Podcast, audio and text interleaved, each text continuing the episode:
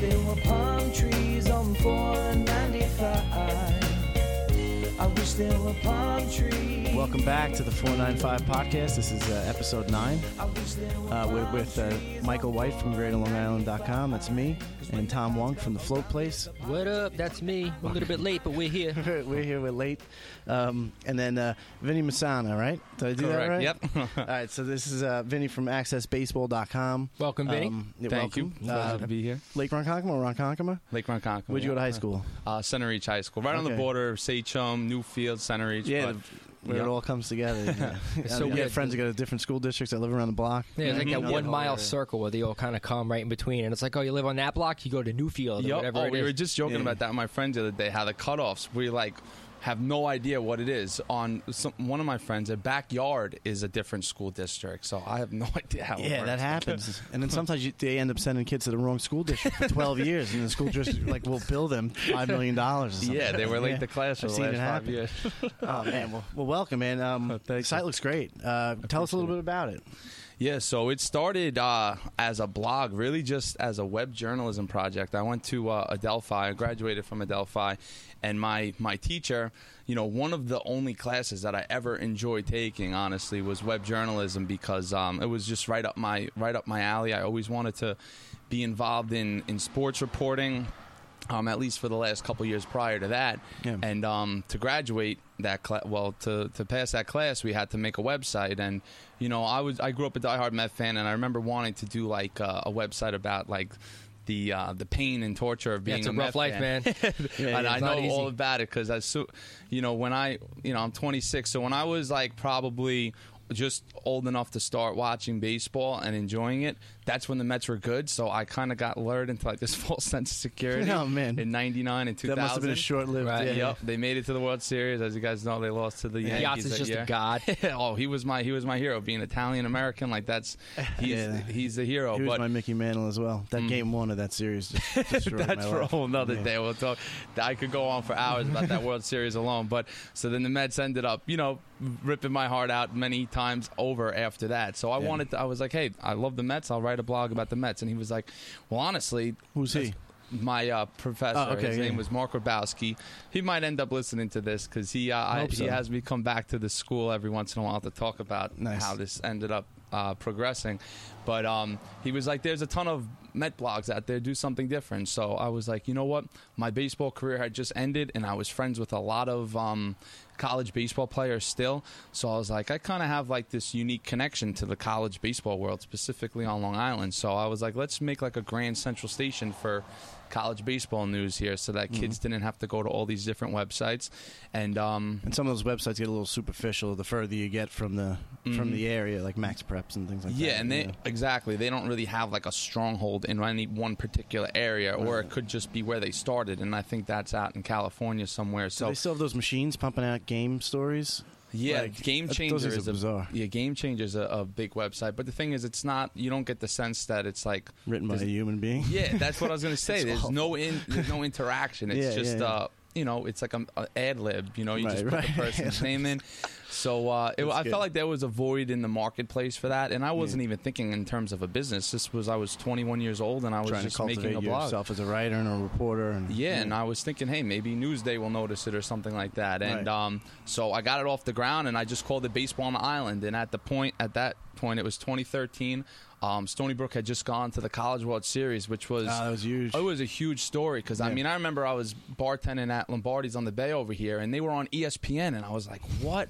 And I didn't really follow it that closely because like I didn't go to the school, and Right. like I went to Adelphi, and you know I was always working, so and I was like, "Oh my God, Stony Brook is on ESPN right now." I just it blew my mind, and the fact that I didn't hear much about it up until that point, it made a, like a natural it made sense too much sense to like want to like follow the local schools progressions because nobody even talked about that until they were actually on ESPN. so Right, right. there was, as you see, like college baseball starts in February. There was 60 games up until that point where there was no attention it's like, to surprise! them all. Your local universities on uh, national Yeah, so I television. like used as the logo of the website, just like them holding up because like their slogan was "Shock the World." They hadn't made no team from the Northeast made the College World Series since 1986, so that Oh, was a long time of Right. nothing. Um, so to to start answer the question though, that was really what it started as. It was just a blog. It was called Baseball on the Island. It was .blogspot.com. Not even I didn't Yeah, even own right. the domain because I was like twelve dollars. I don't have twelve Yeah. dollars. Right. College kid. So I did not put any That's money, money into it, night. and uh, I would just do like feature stories on my friends, and um, it grew a lot from there. But I'll start with that. It was really just as a web journalism project. Awesome. It's Yeah. so crazy how I have a couple of friends that are like looking to like kind of get things going and get things started, and it's like just start with anything. Mm-hmm. Like, Yeah, just that's right. anything at all that you put out is better than nothing. Better than just like constantly planning and planning and trying to like map out like the perfect thing. Like there's no perfect thing. The perfect thing is mm-hmm. starting. That's Yeah. the perfect thing to do because Yeah. I'm a huge proponent of Gary Vaynerchuk. I didn't even know about him until like last year, and I've just been consuming his content like crazy. He's written like five books, and he he has a saying: "One is better than nothing." Because if you have a YouTube show and one person watches it, who knows? That could be an investor. That could be somebody that wants to advertise on there. Just start it and then find your niche. You know, Right, it's right. Not Let going it to be evolve. perfect. Yeah, so there, I feel like too many people are obviously, you know, afraid of what the outside perception will be of it, Mm-hmm. and I think that's human nature. But once you do it once and you get those negative critics out of the way, or they don't, maybe they never come. Who knows? You can't be afraid of being looked at as like a loser or yeah, a weirdo or look, if something. that's yeah. what makes you happy. Ultimately, who else do you have to answer Right, to but right. yourself? So. Yeah, and especially like doing things like putting something out on YouTube or doing a podcast. Like, look, in, in today's world, everywhere you go, you're on camera. There Mm-hmm. are cameras everywhere watching you everywhere you go. So like, you're always on YouTube. Yeah, like, you know, honestly, nervous. if you trip and fall, there's a good chance it might wind up on YouTube. Yeah, because that's the a camera good way. somewhere that caught it. That's a good way of looking at it. I think most people probably don't want to look at it like that. Like, oh, if I do something stupid, I'm going to be on Barstool. But the reality is, there's cameras everywhere, so you might as well control the message. Yeah, well, it's like if you're walking down the street and like you trip and fall, you can be like, "All right, am I okay?" Yes. Okay. Did anybody else see that? no, they didn't. Okay, I'm good. But that's not how it is anymore. So Yeah, those might be days a are camera at Arugas that shoots you. And yeah, you'll the end up manager's on a watching. drunk people doing things Instagram Oh, feed. God. You might have came up with your own idea for a new company though, where you just take videos of people falling and put it up. On yeah, yeah. Like Big Daddy, just hang out at the end of a ramp and take pictures of people, uh, video of people uh, tripping over their rollerblades. Well, if you just hang out outside of any bar on a Thursday or Friday night, you're bound to see something. yeah, that's like right. I'm that. sure you It's just a numbers seen game. lot, You're gonna get something at some point. Yeah. I love those videos of like the people walking in the mall that are looking down in their phones and they walk right into a fountain, like in the mall. It's like they don't realize it. They trip and all of a sudden they're in a fountain. They're like, "Oh my god, looking Yep. around, I'm in a fountain." Make a wish. yeah, That's Oh, man. nowadays everyone's on their phone, so you know, no, just hopefully they're not walking into traffic. That could happen. yeah. Yeah, that can happen too. Yep. I get so embarrassed when I'm on my phone and some ladies like trying to walk behind me. And I'm like, oh my god, I'm so sorry. You that like try to make like it's important. Like I'm sorry, I'm doing an email. Like, yeah, yeah, yeah. This is work. She This doesn't is care. Get out of her way. this is work. This Yep. is serious. I'm Say sorry. you're on the phone with your grandmother, she'll have a soft spot for that. yeah, that's right. All right, Grandma. All right, Nana. Yeah, you pull out the word Nana, you get a pass for a lot of things. oh, you're such a nice young man. Just watch where you're going next time. Oh, awesome. Well, look, man, it's such a pleasure to have you. Um, uh, especially, you know, in the field of you know what I'm doing, Mhm. but obviously di- different niche. Um, but uh, but the site looks great. A lot of great content. Thank you. Um, is there any sort of tone or style you're going for in your in your writing, or like be more playful, chatty? That's you know, an interesting point because when I like got my um, start in journalism, um, my first internship was at Bleacher Report, Okay. and they've gotten more professional over the years. But But you used to read like high school kids wrote. wrote yeah, stories well, that and- was me in 2012. Funny you You're say those that. kids. so right when I had, uh, so quick story. I, I, you know, I always wanted to be a baseball player. Um, went to Adelphi because that was the year they almost made it to the College World They've always Series had a good 20 program. Yeah. Yeah, in 2011, they they were like one out away from basically making the College World Series. So I transferred from Farmingdale because one of my best friends that I grew up with was on the team, and he was like, "Hey, this is a good spot if you know you're looking to continue your baseball career," which I was. Um, so I went there. And then I tore my rotator cuff and labrum, and it was a tough pill to swallow because you know obviously school's not cheap, and I went there because I wanted to play baseball. So that was tough. Um, so I ended up interning at Bleacher Report. Um, Bleacher Report at that time kind of found a very big loophole in the Google al- algorithm, which was if you pump out a ton of content, you'll go towards the top of the rankings. So you would see. I found that early on too, and I mm-hmm. had I used to have a podcast like f- six or seven years ago that was like a comedy based podcast. Me and my friends just hanging mm-hmm. out, smoking bullshit, and drinking whatever. It was great, but Yeah. I found them when I did it consistently and I pumped it out and I had a lot of tags. It was just like mm-hmm. bloop, bloop, bloop, it went Yep. right up to the top of the ratings. It was Yeah. awesome. Well, they're very smart guys over there. I think the guy that that uh, started Bleacher Report was is from an Ivy League school, Stanford or some, or an MIT, something of that ilk, and he and he found out early on that quantity was more important than quality on the internet. Hmm. So you know you could look up literally any athlete, any team, and there was a Bleacher Report article Yeah, that would yeah, come up first. So when I had applied to work for them, it was too quick to hear back. It- it- I heard back so quick that it was like too good to be true. It was Uh-huh. like, "Oh, you want to work for us? Like, what team do you like?" And I was like, "The Mets, the Jets, and the Knicks." And they were like, "Okay, you could start tomorrow, pretty much." And I was like, "That's weird. They're a giant company, and they're Yeah. willing to take a college junior that had really no no writing under my name at all." So it was, I was skeptical at first, and uh, I mean, it was awesome because I was able to have a byline with my name on it and. I could put it on my Facebook page, and people were like, "Oh wow, I know him, Right, and yeah, he's writing yeah. for Bleach Report." But Yeah. the thing is, they had hundreds, maybe thousands of writers, Right, right. just like me, and we're all attacked in the comment sections. Called, you know, you're a shill, you're a hack, like, and really, we were we were not professionals, so they were right, Right, to right. say that. But where I'm going with that is Bleacher Report has a certain tone to it, and at that time, they it was. You know, it was playful. Like I feel like I had a pretty good sense of humor, and that would come out in my writing. But now that I'm dealing with high school and college athletes, Yeah, you can't you joke with them as yeah. much. Parents aren't Yeah, gonna yeah, find it as funny if you're if you're comparing their kids to like you know they're ta- making fun of their their talent. So it's taken on a more serious tone, I think, Mm-hmm. um, than if you're working for a Bleacher Report or a Deadspin because you But know, you know, you know your audience, and your audience is you, uh, you know, in part is these moms and dads, and Mhm. I know they're hypersensitive. I worked in community journalism for for years, and Mhm. it was tough. Like if a botch play, you know, blew the game, you get you, you got to mention it. You know, You know But- what? In that case, I don't even put the person's name. If it's a very Yeah, embarrassing like moment, late inning turnover, uh, you know, yeah, late- an error, a miss, it's baseball, but, yeah. You could say what it is. You know, it was a errant throw or it was a botch play, but I'll just say the position because Yeah, yeah. you know. Even if it's reality, that parent will now look at me in a different light, and I really don't want that. Yeah, so. no, it's tough. And you know, one thing when you're a one man show, and the reason, uh, anyway, uh, one thing when you're a one man show is you do have to avoid headaches to a certain extent because they're a time Mhm. suck. You know, now you got to go back and forth with this parent and Mm-hmm. explain. You know, but what's funny about the parents, and I remember this playing high school sports, the kids don't give a shit. You know, like they just don't. You know, I mean, they give a shit if they botched it, but they don't give a shit that it's in the paper that they botched it. They know they Yeah. botched it. They feel like Mhm. shit as it is. That paper thing, it doesn't matter. I'm not you going to know? hear from the kid. I hear you hear yeah, from the you hear parent from the in that parents, case. and you know sometimes you would wonder if the mom, mostly the moms, to be honest, um, are upsetting the kids now. You know, Mm-hmm. it was bad enough that the, that this happened. Like I remember, I missed an interception that would have w- won us a game at St. Anthony's, Mm-hmm. and you know it was a tough play to make. You know, it wasn't like a gimme. It didn't hit me in the hands or anything, but I turned around a little late and the kind of ball bounced in front of me.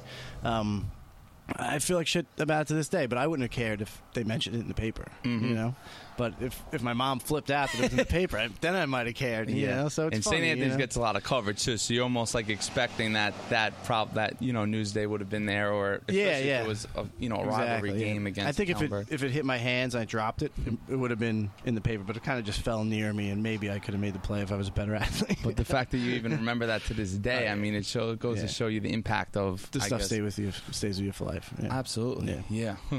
I had I really had one botch play in my football career where I cut too hard on a swing play, and the guy ran around me. I'm a cornerback, so no one's supposed to get around me. Mhm. And he ran for like 45 yards. My grandfather was in the bleachers. Um, it was really just one botch play the whole year, and uh, and it got called back from pen- because of a penalty, not on me. You know, um, I just took the wrong angle, but that still bothers me. hmm Oh, I, I remember seeing my name in the paper one time in a negative light, and that's kind of the reason why I mentioned like you don't put the person's name. so my junior year, I you know I was a pitcher. I tore my my UCL, so I didn't pitch at all, and I only played one game in the field. And in that game, I went 0 for 3, and I made an error.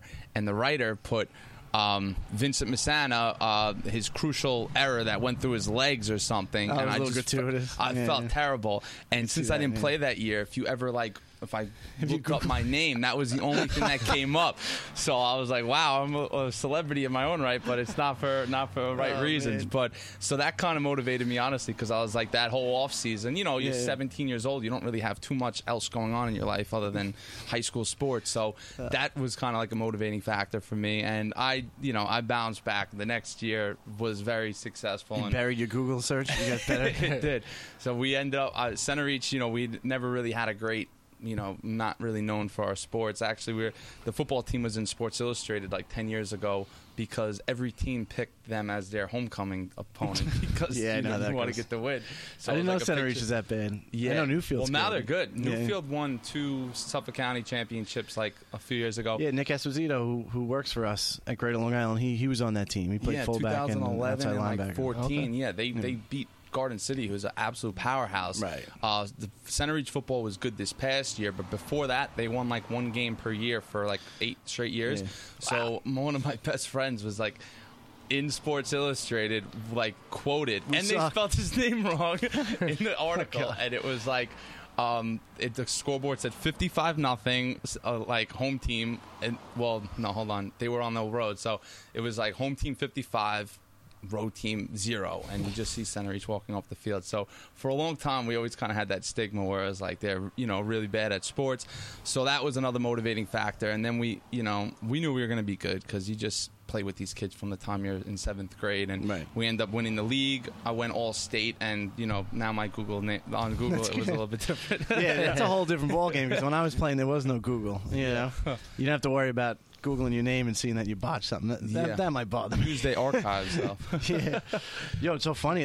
That- reminds me of I don't know if this will translate, but I remember it, I haven't thought about this in 20 years. I was in high school, and I went to. Anthony's. We were playing Farrell, which is on Staten Island, and they had a reputation for being. You know, actually, the parents had the worst reputation. You know, spitting on you. you know. Really? yeah, foul mouth. Jeez. And uh, the coach would tell us a story to get us pumped up. He'd be like, 1984, we went into Farrell. You know, we lost 55 nothing, something like that. You know, and the fucking parents, so, one of those bastards, slashed the tires on the bus. Oh my god. So we had to sit there for, for three hours just staring at that scoreboard. Yeah, Oh and, man, you know, the rough. guy's so burnt up about it. I don't even know if it's a true story. yeah, that's one of those things that just sounds like an urban legend. yeah, you and no one's gonna fact check them. So. Yeah, we're just like, Duh, fuck them. We're gonna kill 'em." It was your rally cry for the rest of the year. Oh man. That's all he needed to say, though, is like come up with a fake story like that, Yeah. and then, hey, that's gonna motivate you guys. So. yeah, then we had Rich Reichert as us uh, as our varsity coach, and he gave the best. Actually, Hank Russell, who since passed away, was my freshman coach. He gave amazing pregame speeches, and then Rich Reichert, Rich Reichert, the uh, the main coach over there, the head coach, uh, Mhm. he had great speeches too, man. Football, that's the, Well, the St. pregame Anthony, St. Anthony, you said right? Yeah, I don't yeah, know what it is in the water over there or in the athletic department that Yeah. that is able to get these. Yeah, it's a rich gets richer Yeah. thing. So you know, if you have a kid who you think's he's going to get a look from college, and you know he's in Commack or Hauppauge or one of these you know programs that aren't really that developed, Mm. then they those guys think about sending him to St. Anthony's. Yeah, I won like seven or eight championships in a row when I was, you know, around, gr- Yeah, getting yeah. into high school, and uh, I just no, I would have no chance. so if, I guess know. it's if Something you don't gets think hurt, you're yeah. that good, then you're not even going to bother going to try out for the football team. So unless you want to get a ring to sit on. What's amazing is they they, they almost when I went, um, you know, they take every almost every, there was no cuts. Really? Yeah, so they'll take 95 kids and divide them up into two freshman teams. And they have enough uniforms? yeah, they have enough, you know, and they get money from alumni and stuff. Get the boosters. Wow. If I start making money, I'll probably give back to the program. but um, but yeah, so uh, they'll divide them up into two teams. Mm. So you'll have kids that are five foot one, you know, and I was one of those little kids, you know. But they know these kids aren't going to be five foot one forever, forever, Right. you know. And they so de-emphasize their freshman and sophomore programs. Mhm. They wouldn't care if you went 0 and 11. You know, it's all about fundamentals and learning the Yeah, system. developmental. Yeah, which I think a lot of a lot of youth coaches in, in football, especially, get really hung up on on wins and losses. You know, Mhm. Mhm. at St. Anthony's, they literally do not give a shit if you don't win a single game. If you're and you're sitting there, you're like, Huh.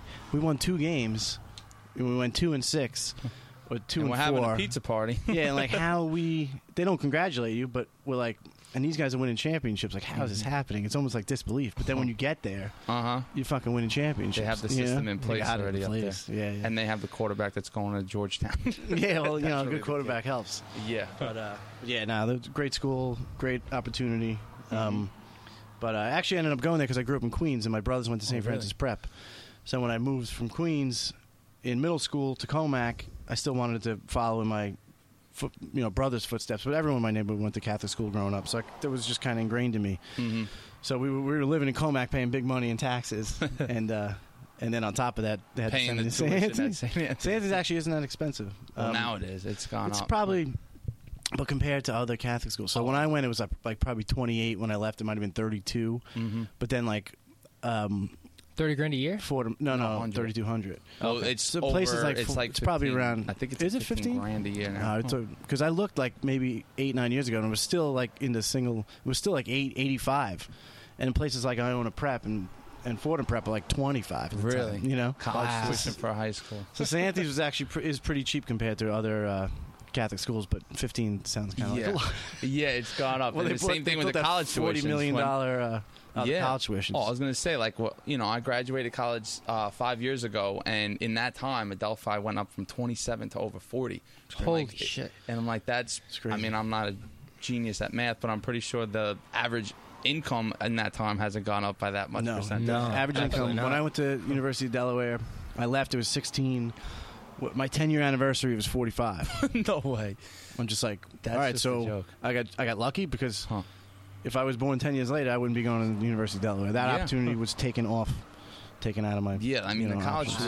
tuitions now, that's a whole article. That's a whole. Well, a lot of it, podcast you for know, another day. you know, yeah. I mean, the idea to like send as many kids to college and just give loans out Mhm. created this this sort of demand that the, was able to jack up that these schools were able to jack up their prices. You know, I'm no expert, but this is what I've this is what I've ascertained from reading articles about this stuff. So Mhm. it's like the law of unintended consequences. Like, hey, well, we have a great idea, and let's make school more accessible for everyone. But then the school's double in price in ten years. Yeah, and then on So top of that, still people left out in everybody has a bachelor's degree. Like my generation or my age, everybody goes to college for four years. So then you have to go for your master's. Yeah, and that's right. another twenty grand on top of that. So I didn't go for my master's, especially in journalism. It really isn't the need for it. Like Right. when kids send their resumes to me, I'm like. You know, it doesn't really matter to me if you have a master's because if you haven't gone out and you have no confidence interviewing a coach, well, what good does that degree do to me? Right, right, because ultimately your experience in your field is going to matter more. So honestly, if you ask me, I think that in the next like five years, the percentage of people that attend college is going to go way down because parents are seeing there's diminishing returns there. You, Right, right. you- mm-hmm. People working in the restaurants. Like I did for five years after graduating, and you still have all these loans. So why don't you do that after high school Right, and right. figure out what you want to do? So I just think that's the direction that people are going to go. I think the move is. I mean, it sucks if you if you want your kid to experience like being away when they're 18. Financially, the move is certainly two years of community college, hmm two years at a state school, and if you get good grades, you know it's much easier to get into an Ivy League school, you know, as a grad student. Oh yeah, you know. people go. Yeah. fr- also, sometimes people go from Suffolk to. Oh, if you get great grades at Suffolk stuff, to it's amazing how much easier it is to get into a great school Yeah. after after you know you had a couple years under your belt. Like you can almost Yeah, to me that feels like a loophole in the system. It's like you could get C's at Centereach High School, go to Suffolk, study for pu- you actually like One put year. your nose in the books for a year, and then go to an Ivy League school. Yeah. I don't know. To me, it, like It's really doesn't crazy. add up. But so much easier people have to done do it. it. Yeah, and you it's, save a ton uh, of money. Mhm. So when people come to you, like looking like younger people looking for a job, you almost want to be like, "What have you done?" oh yeah, More than like, "Where have you, you know, where'd you go to school?" Like you might want to ask them where they went to school, but it's more like, "All right, show I me what you've even done looked. since then," or or what have you done? Yeah, this is something that's I've only had to deal with recently because in the beginning it was like, all right, he's like you said, a one man show. But at this point, it's honestly far from that. I mean, I have during the school baseball season, I had like ten reporters that worked for me, and then they all graduated, and then I had like another seven now, and it Hmm. was I had like seventeen kids that were like set to do it, but I can't use 17 people because there's just there's seven days in a week. I still go out. It's Yeah, not right, like right. I'm just like on vacation somewhere. Like I'm I'm still doing the stuff. So I just need help, you know? I really mm-hmm. don't need people to like do all the work for me. Mm-hmm. So I have like seven guys and then out of that seven you have people that you trust the most. So, you know, for me it tends to be guys that go to those schools that are really focused on journalism. Like Syracuse is is number one in the world, or that in Columbia for, for journalism. So, mm-hmm. you know, I have a couple guys that, that went to Syracuse, and they look like they could work on ESPN sets right now. So I understand that I only have them for a short period Right, of time, right. and then they're gone. So I, you know, I'm appreciative that they're they're willing to to commit to me when they honestly are probably above working for Axcess Baseball.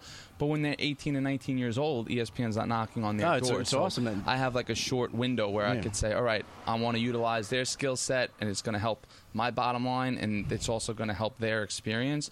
Um, you know, so you have like um, leagues like the Hamptons League where it's great baseball. Yeah. So if I have a kid that went to Syracuse and lives out east, it's a perfect fit for him to cover that because that's good baseball and he's a talented writer. Because I don't want to just send out, you know, somebody that really I'm just looking to give him a shot and he's going to cover the best baseball. Like it, Right, would make yeah, yeah. it would be a bad reflection on me. But Right, back to right. the original point, I definitely want kids that have experience talking to coaches. Even if they haven't talked to coaches, at least be confident. A lot of times people can be great you know, GPA wise, they did all, you know, every every paper was handed in on time.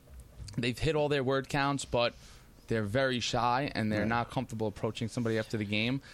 And that's not good because you're Right. not always going to deal with There's a coaches future that are- copy, future copy editors of America. There's a Yeah. role for them, Yeah, but absolutely. for what I'm looking to do, you know, you really need to be able to approach somebody after a game, whether it be a player or Tears or in a their coach. eyes. You know, you Yeah. gotta have a little bit of balls. you know. So you mentioned before you used to work at Lombardi's. Do you think Yeah. that you bartending helped you being more comfortable talking to people? and- Hundred percent. I think that's an interesting point. Um, I think that there's only a few jobs out there that probably have the same skill set of being a reporter, and probably being a bartender is one of those mm-hmm. because you have to deal with all types of people. You have to be comfortable when you don't want to be talking to them. Let's be honest. I mean, A lot of times you're forced in that yeah, situation. you're your ear chewed off.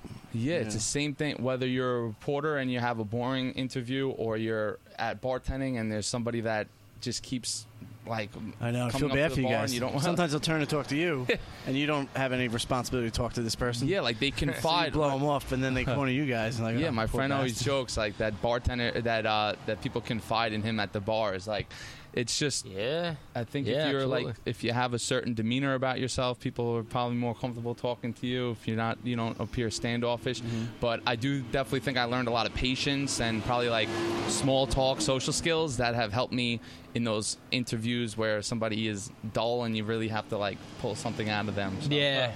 yeah. yeah. Sometimes it takes like a certain. You almost have to like find something for them they, to open up, and once you get that thing, a That lot of people will common open up and totally like, oh, okay, now I can actually Yeah. talk to you like a human being rather than just being like yeah, you prim and almost have to like find like common ground with them, and you know, Sports is a little different because when I'm sitting, you know, unless you're writing a feature story, if Mhm. you're if you're writing a gamer, you have just a couple seconds with this Mhm. person, so it's Right. hard to do the icebreakers and the bullshit. And yeah, you know, when you're sitting down with someone for two hours, you're looking for those money quotes. yeah. I've been doing this so long that I know when that that quote happens, and I just close my pad. Like, all right, Yep, I got it. That's Thank what you're you. gonna lead with. Believe me, I've had all different types of people, and the worst are the ones where they're so into the sport, like a Bill Belichick or a Tom Brady, and like it's hard to write interesting pieces on guys like that because all they want to do is talk about the game. But the the Right. objective of that article The was not being. to talk about the game. It's what makes you tick. You know what happened Right. in your childhood Right. that unleashed this fire in you. I mean, Brady's an interesting c- case because you know he's played for 18 years and he still has the same fire and passion that he had day one. I mean, not a lot of people have that, and I No hate matter what- I hate the Patriots. no matter but what you yeah. do in life, it's hard to sustain that. Um, Yeah, and that's Yeah, something that 15 I years is a long time. you got to keep reinventing yourself and reinventing. You know, that's the only way to do this. Thing. And I think something that I've dealt that I've struggled with is dealing with prosperity. I think a lot of people bounce back from adversity, Mm-hmm. but when you actually have s- sustained success, or even in a short period of time, the human nature is to kind of like take your foot off the gas pedal and, Yeah. get, and get complacent. Yeah, yeah. And like Yeah. for these football players, they're doing the late night interviews with Jimmy Fallon. The, after they win the Super Bowl, they're going to parties, shaking hands with famous people. So I don't know how they win the next year too, because na- it's just natural that you didn't put the same Yeah, amount of right, effort in. So, Yeah. and that's Right. something that you know, for me, once I started to gain a following and like make a little bit of money. I stopped working as hard. So I felt like so. You, I always Right. constantly needed I that mean- push to like continue to go. Yeah, and Yeah. sometimes it could be um, like for me, I feel like I'm in a similar position, Mm. and I try not to be too hard on myself because you do have to, for your own morale, you do have Mhm. to You gotta sit back a little bit. mascot- Yeah, you can't you can't be your own dick boss. Yeah. You know what I'm saying? Otherwise, you'll make yourself miserable. Mm-hmm. So in those moments where you're slow, a couple weeks, you feel like you're taking it easy. I kind of learned, and I get a little of this from the Daily News. I kind of learned to just be comfortable taking it easy Mhm. because it's a this is not this is a marathon. You Yeah. know, I hope my company's around for 150 years. You know, yeah, um, but at the Daily News, people would get anxious. and they just did a bunch of layoffs. I'm yeah, like, they uh, did. Yeah, I saw. Um, pe- pe- my friend Kerry Burke, who was best street reporter I've ever worked alongside, got got fired. Uh, or I don't know if they Yeah, a lot of fired. talented people, Laid off. man.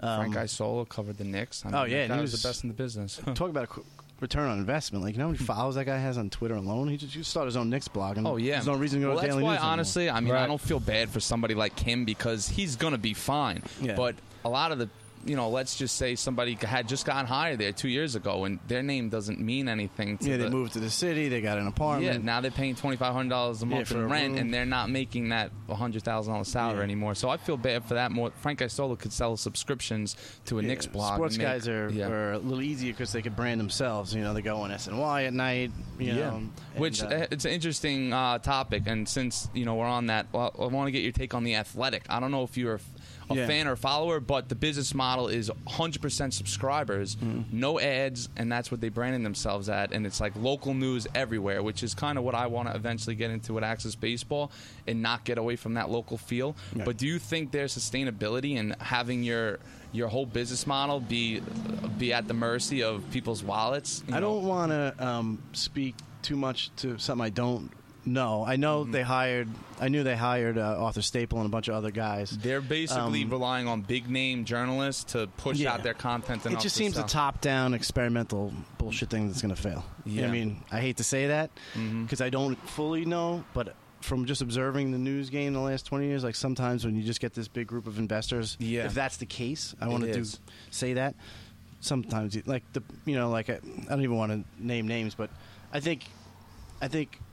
Barstool Sports is a much better example. This is that's a homegrown thing from one Mhm. dude. You know, I think uh, I think that's def- better than the top down. Like uh, we have an idea, let's get a board together and Mhm. put a bunch of money at people, Yeah. and then see if it works. Yeah, I mean, I followed it from the beginning just because I was kind of in, interested. Well, once they started what poaching they all those reporters, yeah. Yeah, so they raised like 5.6 million, I think, off the bat in Series A, and they were able to get guys like Ken Rosenthal. I mean, I'm a diehard baseball fan. That guy's been around for 25 years, an A-list reporter, Jayson Stark, ESPN. They stole them from the biggest companies in the world because they all had 100,000 plus Twitter followers, and what they said was, "All right, here's my first article. It's free."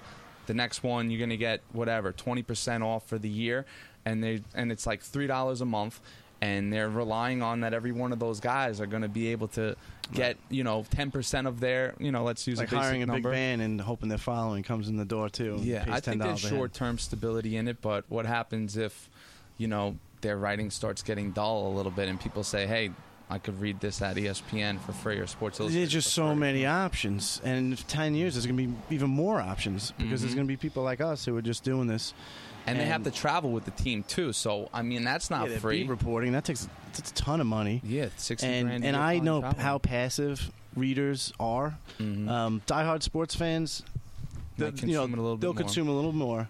But people are so passive. You know, to Mhm. get someone to like find a story, want to read it, take out that wallet, fill out a form. and i people did it just move because on i like lives. Well, you're in the industry, yeah. Yeah. I like to, and for me, you know, forty dollars for reading every single day. To me, that's worth it. But a lot of people, like my friends, they'll ask me to send the link on the Jets because they didn't want to. And these are kids that, Yeah, you know, twenty five years old that are diehard Jet fans, and they're not willing Yeah. to do it. So Dude, just take a screenshot and send it to me, please. that's what they say. Yeah. And I get that all the time with my articles. So I don't rely strictly on the on the uh, membership model, but I do have it for what I consider premium I saw it, content. yeah. And I think you can get away with that if you're doing what I'm doing, which is something that nobody here is doing. doing, so yes, yeah. um, if I'm going to write a scouting report on a on a baseball player that's from Long Island, that information isn't available anywhere Right, right, else. right. So his parent is willing to pay for that. Yes, it's Now, are a they going to renew every year? Probably not, but I was able to get that money initially. So that's why I can't rely on that solely because if I'm not continuously pumping out content on every kid that their parents signed up for, they're going to cancel. Right. So I learned. Well, somebody kind of you know schooled me on it, but like you can't rely on that model because you're just not. There's not enough um, sustainability in it. And there's no reason to not supplement that. You know, Mhm. and you know what? I'm sure the Athletic will end up selling ads as well. You know, Mhm. that's just like a like a gimmicky little thing to kick things off, and that's what That's, that's what interesting satellite huh? radio was sold to us as Mhm. commercial free. Oh, And really? same You just pay. Yeah, you, you wouldn't remember because you're a little young, but when it came out, Yeah, uh, it was look at that. commercial free. So you Hmm. spend twenty bucks a month, but guess what? No commercials. Yeah. Guess Yeah. what? and that was a great People- thing to kick things off. Yeah, and It's after similar a few years, to, uh, there's your commercials. It's similar to like YouTube Red, and Yeah. like how it's like you know every time I go into YouTube now, it like says you want to you want to pay for this and this. I'm like, no, get the fuck out of here. I'm, I don't Yeah. mind seeing a commercial every now and then, just because I usually Yeah. you know Like, just I'm, don't. I'm a Mets fan. There's plenty of places for me to read the Mets Yeah. without going through the athletic. And you mentioned and bars. Oh, I'm sorry. and I know I feel I, I feel big But- kind of trash in this company. I really don't know on one much second. about it. But, going back to that YouTube thing, I don't know. YouTube re- re- released like a series or something, oh right? yeah, like, Cobra so it's Kai. like- so Everyone's you- watching that. Which I hear it's awesome, and it's like, well, if you want to watch it, you got to pay. So it's Yeah. like they have that exclusive content that's only for like you know yeah. people who want to pay which for is it. which is makes sense. you Yeah. know, because they don't want to lose. Um, you know, like eBay had, Mhm. had a was like the most profitable you know online you know dot com of the '90s into Yeah. the 2000s, and they just took their eye off the ball. You know, Yeah, how, how big many time. people are on eBay right now? How does you know? Craigslist, Craigslist make their money? No, I noticed there's no fees on anything. It's, I, you know, I actually looked this up once and I found it out, and I, I forget. But they do, they do charge you for listings, oh, I and it's just so funny about how it looks exactly like how it, looked in 1999. that. Craigslist. Yeah, oh, they never changed It's it. so I guess good. that's simplicity. There's like beauty in that. But I was going to mention Yeah. Barstool. They have an interesting model because, in my mind, Well, they're just the got bought out, right? Like a yeah, year ago well, like a, a little over a year ago, the Chernin Group, and I listened to their Pardon My Take every day. So I, I you know, they went the podcast route to try Hmm. to uh, supplement all the the revenue streams, but. They are the only company in my mind that not only do they monetize like from the advertising side, but they also are so in tune with their audience that people will pay, buy T-shirts all throughout the year, and that's a, arguably a bigger, you know, moneymaker for them. But not the- everybody can do that. You're not. I'm not going to sell Axcess baseball shirts and expect people to walk around with them. Now, if they were like, I don't know, unique to each school, then maybe that's something that would work out, which is what that's they a whole do. different ball game. Yeah. that's like a whole different business. Yeah, getting Yeah. into the merch. I mean, that's something. You know, doing events, which For the I was- record, I just ordered six dozen shirts. So Nice. greater Bayshore and greater Patchogue. So and I'll wear them. that That's something that like you almost instead of I think when you're in my in my case instead of trying to make money off of them, just use it as as advertising. I Right, mean, I gave all my friends my shirts. And sometimes that brings in advertising deals to me. My godfather called me up the other day and was in uh, physical therapy. He got a hip replacement, and he said his doctor was like, "Oh, you know the Axcess Baseball guy?" He's like, "Yeah, Oh, that's awesome, godson." man. Yeah. He goes, "Oh, do you think you could set up a meeting with me and him because I, you know, we're trying to get more athletes." It's a in good audience for So- him. Yeah. Great. so that's something that I gave him a free shirt, and that could bring in money for me. Yeah. So I think there's value in that when you're when you're new. But to expect tw- everybody to buy a twenty-five dollar T-shirt with your logo on it, it's just I think it's unrealistic. No, Barstool Sports really just. I mean, need the pizza reviews and. Oh, you yeah, know, they just got an app. everything, everything they do, they just like right on the money, man. It just turns to gold. And uh, you know, and then sometimes you, you kind of consume this older media, and you're like, this just feels so fucking boring. I can't Uh-huh. even. It doesn't speak to me anymore. You know. Mm-hmm. Um, yeah, you gotta always be con- be able to continue to evolve. I think, Yeah. and that's what they've been able to do. And it's fun. That's the fun part. Is evolving. Mhm. You know. And the other option for monetizing, um, I don't know if you've gotten into this, is hosting events. I mean, that's what I try to do. I try to do it more to like for brand awareness in the beginning, but at Right, some right. point, Yeah, I got to flip the switch where like, time consuming. yeah, that's the thing. It's you know, I did an awards banquet for the top college and high school players on Long Island the last three years. And the first year, I just took a bath. Like I didn't make any money off of Right. it. Uh, did it at Mediterranean Manor over here. Um, but everybody loved it, and everybody Did you that lose money? Oh, that yeah, that's what I mean. I, you took a bath. I didn't make any money off of it because I didn't really know how. Like, Yeah. you know, the schools weren't going to pay me. Um, you know, the kids, I just wanted them there, so I couldn't ask them to pa- pay. But Mm-hmm. every kid that got an award took a picture and put it on Instagram and you know tagged me in it. And for me, that's that's valuable. Yeah, absolutely. yeah, man. absolutely. Yeah. Big so you, time, you big did get value from it, just not immediate cash in hand value, but Vin, you the gotta long tell term us- value that you got was probably pretty great. Mhm. I didn't mean to cut you off. I saw that's the cool. time. I got nervous. You got to tell us a little bit about yourself, your upbringing, Mhm. uh, driven young man. You know, um, Yeah, so I tick, man? Yeah, so I grew up over here in Lake Ronkonkoma. Like I mentioned, always wanted to be a baseball player, and you know that that was basically my my livelihood was just how am I going to be on the Mets? Everything was like my dad did everything for me in terms of that the, the speed and agility classes, pitching lessons, hitting lessons, all that stuff. So um, you know, like I mentioned, I had a good high school career. We uh, you know that was my intention. I was getting scouted by um, you know, Division One schools. I always wanted to go to like a St. John's or Stony Brook, but I didn't throw hard enough. Being a, lefty in the, in the low 80s just wasn't going to get it done. So ended up going to Farmingdale, um, transferred to Adelphi, like I mentioned, and then that was really what I think um, made me grow as a person because I not only some tore my rotator faced, yeah. cuff and labrum, but then my dad passed away when I was 21. So right before I had, right before I graduated, so it was two very tough blows to deal with in a four month stretch. Um, and I feel like that kind of made me I grew some animosity in me towards towards the world, and um, Chip I don't on your think I- after that. yeah, and I don't think I would have had that hunger. So that plus um, I interned a little bit at Newsday, and then they let me go, and that that was another obstacle and another punch to the gut.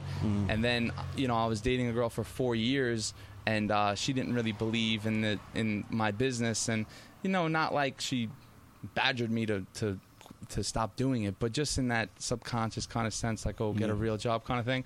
And then that was another punch to the gut. So a lot of these things they just kind of built up, I think, a, a fire inside of me, and um, I think that's what makes me tick. If I didn't deal with any of that, and I was just like a middle middle class kid that just got a job, I wouldn't have been able to weather the storm of like.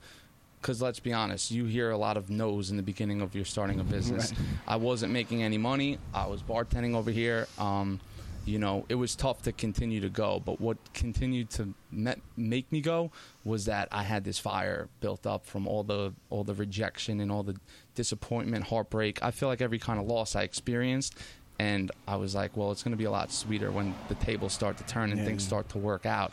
And um, for me, the biggest thing was when Body Armor sponsored me.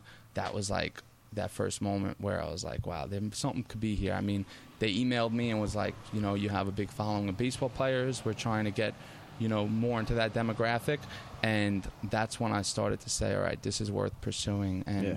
that was that was really sweet. Never looked back after that, right? Yeah, I mean, look, there's still ups and downs, but that was when things started to go in the right direction for the first time, and then um, changed the name to Axcess Baseball January of 2017 at the at the request of my web developer. He was doing the, the site you're looking at now. It looks nothing. It looked nothing like in the beginning. It was a typical WordPress vertical. Um, blog and it was just chronological order Right. and it was very very basic but i didn't have any experience doing websites so and I got the job done, right? well, it was a news related site, so I don't think people have a problem when it doesn't look super modern as long as they're getting the information that they need. Like a restaurant can't be a, a vertical blog, it needs to be aesthetically pleasing and it needs to have shiny pictures. When it comes to parents looking at their kids' names, like they're they're okay with that. But once I changed the the uh, site and kids were able to make their own profile pages and they could update it on their own it changed the game for me and um, people looked at it in a different light and that's when the investors started to come around and i started last year was like a very overwhelming time because january we launched this by february i was starting to get phone calls from people that saw it the potential to expand it because baseball on the island it's about one thing. It's baseball on Long Island. Axcess Baseball is now access possibly football, basketball, soccer, Right. any sport, and people saw it from that perspective, and they also saw it as well. There's no limitation to just be on Long Island either, and I mm-hmm. had a company approach me from Arizona that wanted to make it a national site, and that was a very overwhelming time for me because I was 25, taking meetings with CEOs and these guys that were throwing out big figures, and Yeah. obviously I want to get it done. I'm like, hey, I could finally have money in my checking account for the first time in my life. Forget about buying a house. Like that was a possibility too. Yeah. And for like six months, it was going back and forth. And at one point, it even seemed like it. Like last year around this time, I remember August 15th, I met with the CEO and I was like, holy shit, it's going to happen. And then they never raised the money and it never happened. And it was just like having a carpet ripped beneath Oh, me. man, but, yeah. Mm-hmm. you know, it at least gave yeah. me that hope that, like, hey, if they found me, then why can't somebody else? yeah, That's if you're course, that, yeah. you know, they were that invested in the whole process. It means there's something, something to look at. You know I mean? Yeah, and Absolutely, that's really was an exciting time for me. And like I mentioned, with all those punches to the gut that I dealt with, Yeah. it made it feel like it was worth it to oh, Yeah. some extent. So, Awesome, dude. Awesome story. Um, yeah, dude, you gotta come back again. Yeah, glad we Come sat with you. I like it because it's not just typical, you know, what's who's the pitcher that everybody wants to know about this year. Because most of the time, you know, our, my podcasts are related to like, all right, who's going to get drafted, who's the next big thing. But when it comes to this, this is fun conversational stuff, and obviously, not everybody is just super invested in who throws 90 miles an hour. Yeah, well, we try to keep it, uh, even with Greater Patchogue and, and Greater Bayshore and, and all the sites. Uh, Mhm. Even when we're writing about new restaurants opening up, we try to ta- we try to bring some humanity to uh, to local journalism. You know, Mhm. Yeah, And, man. uh, Everybody's everybody has a really cool story. Like somebody Yeah, it's was about talking to people's recently said something like, "Oh, you should write a book." Like I was Mhm. like, "Oh, you know, that, that, thanks," but like I'm sure. If everybody told you their story, you Mhm. probably would say that to everybody. Like, "Wow, that's an amazing story." Like, Yeah. you should write a book because, like, everybody has a really cool story, and most Yeah. businesses have a really cool story behind them too. You know? Yeah, That's another reason Something to be kind to people because you don't know what kind of stuff they dealt with. Honestly, Yeah. when Yeah. people are super low and stuff, sometimes all it takes is one, you know, good compliment that could actually like change their outlook on life. So that's kind of what I try to live by. Awesome, Yeah, I mean, you you had all those all that adversity, and you're like, all, you heard all those no's, heard all those no's, and like you just took that one yes, which actually turned it up, turned out to be no. But that yes, Mm-hmm. the initial Yeah, it turns You know? it up a notch, and you know, gave me a whole new outlook on things. Because you can only, honestly, you can only deal with so much rejection. At some point, it will break you. Let's be honest, everybody has that breaking point. But the people that are successful, they probably finally uh, started to get a glimmer of hope right before you know that point. Yeah. You know, look at a guy like The Rock. You know, he he has that quote where he had what seven dollars in his pocket in 1996, and he was like, "I knew one thing, you know, I this is the last time I'll be broke and whatever." He's like, and he now he's a mega superstar. So Yeah. Jim Carrey and his uh. Jim Carrey and his family were like living in a van at some point. living and in his van father passed away. Yeah, probably they're up in Canada, Mhm. and uh, his father passed away. And at his father's funeral, he wrote a check to his dad for ten million dollars. Really? And he put it in in the casket. Jeez. And within four years, he was getting ten mil from uh, Dumb and Dumber, I think. Mm-hmm. and uh, it's pretty awesome. Yeah, Yeah. there's a lot of stories like that, man. But it's cool when it's on Long Island and you feel like personalized to those people because obviously all throughout the world, you know, you got guys like Steve Jobs and Elon Musk that, you know, have had their form of adversity and became right. ultra billionaires. But when you know the person, it's you feel Absolutely, a lot yeah. more connected Absolutely. to the story. Look, Yeah, man, thanks so much. Uh, tell us a little bit about uh, how people can get can get in touch with uh, with your content, whether yeah, it's so on the uh, website. axcessbaseball.com is the site, and on Instagram, which is probably um, our biggest platform, um, is axcess underscore baseball. On Twitter is uh, just at axcess baseball. And then um, me personally, you can email me at vinny at axcessbaseball.com if you want to. If you got any story tips, you know, Axis if is your kid spelled A X C E Yes, S S. sorry, I should have No, specified cool. that. A X C E S S baseball.com.